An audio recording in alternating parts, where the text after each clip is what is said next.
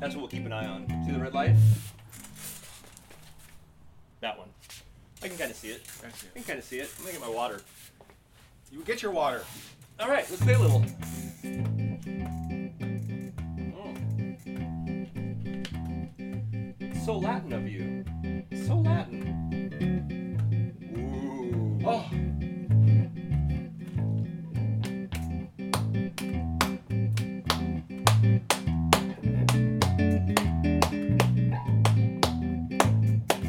All right. I like that theme song. This is Two Dudes. One bass. I'm Steve Araujo from the Bass Hang. Howard Elliott from Elliott Instruments. There we go. And bringing you a very, very cool, kind of an iconic instrument um, in the world of boutique basses, in the beginnings of boutique basses. This is a Padula MVP5 fretted, uh, made by Mike Padula. And this bass, um, I'm very fortunate to just have this on loan. Uh, it's a friend of mine's father's bass, who back in the day ran bands, played in a bunch of bands. He's probably owned every boutique bass, and this is the one he kept. He got rid of a lot of stuff. So this is on loan. He still plays a little bit, but um, he trusted me with it, and we're kind of getting it set up. What is this? Uh, 1990 Padula MVP5 from 1990. 90. Yeah, he bought it. I'm, I'm pretty sure he bought it brand new. So it's bone stock. I mean, it's just, it's beautiful. And in the world of boutique bases, this was made in 1990 by one of the kind of, you know, grandfathers, forefathers, You- you can say that for sure. whatever, of boutique building. So there was Mike Fadula, Ken Smith, Michael Tobias, Stuart and then Spector. Stuart Spector, and then before you had like the Carl Thompsons and the Alembics, and this is kind of second wave. But in the '90s, you couldn't find bases like this. You had to really, Oh, there was nothing. right? There was Tobias and there was there was Padula, Padula. for like five string. If you want to find a five string bass, Ken Smith, Ken Smith. yeah, But Ken Smith, there, I don't know. Like you couldn't just go to the store and see. No. Well, you couldn't go to the store and see any of those bases Yeah. really. you would really- see bass, uh, bass player magazine. You just drool over the bases, like oh, Mark Egan playing the Padula or whoever you know was the guy, and then you'd have to go up to either Bass Center and then Bass Exchange, which we made pilgrimages to Yeah, that was a big. back in the day, and that was a big trip to It was a good day to go get to see all that. It's very, very cool. So yeah, so yeah, play it a little bit. So the electronics are bone stock, Bartolini preamp, Bartolini PJ pickup, So what do we? We have Pickups. volume, master volume. master volume, and we have a a pan a pan pot here, which is So- noisy. Yeah. Eventually, it'll probably have to be Replace replaced. it. Um, but So that's bridge. yeah, right? bridge, Neck pickup. neck pickup. Yeah. So we have a treble. Okay. Boost and cut, center, center little uh, pitons. Yeah. Cool. And then bass. Same thing. Cut. Uh, cut. And boost. Boost and then flat. Bartolini J pickup, Bartolini P bass pickup. And I'm assuming there's a Bartolini preamp in this thing as well. I, I think so. I think it came with Bartolini preamp, yeah. Uh, And Shallower tuners. shallow tuners, shallow bridge. Um, you couldn't.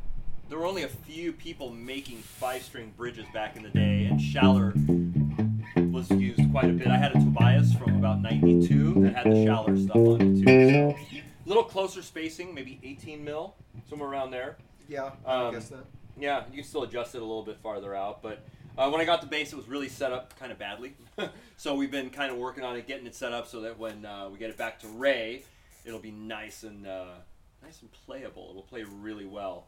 Um, and let, talk about the truss rod adjustment. It's very Dress rod cool. actually works quite well in this thing.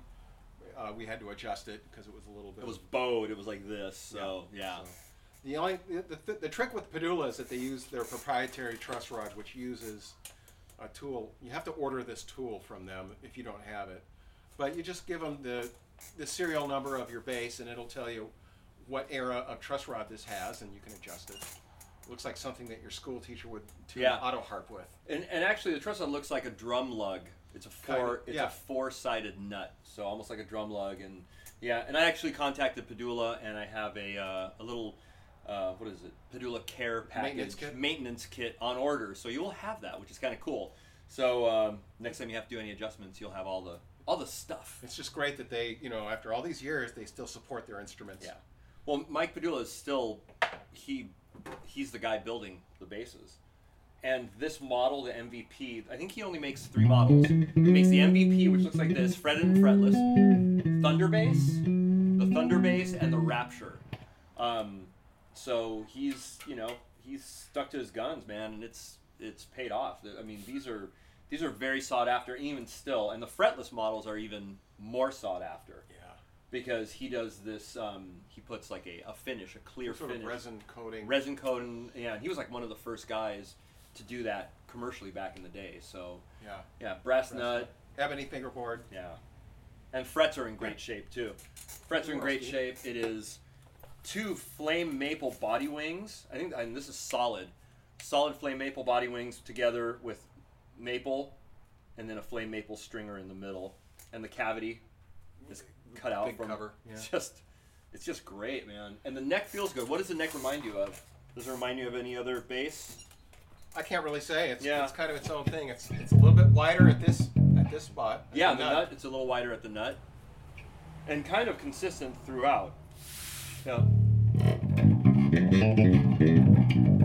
And what's nice about this too is all maple construction, but not. It's it doesn't weigh 20 pounds. No. It's you know still kind of light, Nine, lightweight. nine-ish, nine and a half. Yeah. It won't, it's not going to break your Yeah. back at the gig. Those strings are probably 10 years old. The strings are really old. Yeah, it's just great. Here's uh, bass and treble boosted a little bit. And I'm impressed that the bass sounds this good through my favorite amplifier. That amplifier is just The ampli- my favorite. It's the amp of doom. it's the amp of doom, and the bass still sounds good through it, so that's a good thing. And then there's uh, bridge, and then neck. Yeah. Yeah, that's great. Yeah, that um, tone pot will have to be changed We'll have to change one that. day, but we'll, we'll get that happening. But it's it's just really really great, and now it's set up even better. When I got it, the uh, the bridge was just all it was all messed up, so we'll get it even you know playing a little bit better. So, um, man, what else about this bass? The, oh, see, it has some good markings. Like it was, it's it's a well loved bass. It's it's not one of those. Yeah, it's well played, right? It's not one of those basses just sat in a closet. This is a Didn't see- tool, not this- an object of desire. yeah, which is great. And then I notice also, here's the 12th fret. Here's my strap. Usually when the strap button is behind the 12th fret, like by the 14th or 15th fret, I'm always feeling like I have to reach for the, The low instrument is C kind or of low shifted F. out this way. in other Yeah, it's words, almost like the you're instrument saying? shifted. Yeah, exactly. But this feels really comfortable, even with the strap buttons being here. So that's that's pretty cool. Because generally, when that happens, I always feel like the instrument's shifted out. So I don't know if that's you know probably on purpose the way he Yeah. set this up, or yeah, I don't know. It just feels, it ergonomic feels design. yeah, it just feels great. And definitely closer finger spacing than I'm used to, or that my personal taste, but it's still totally playable, man.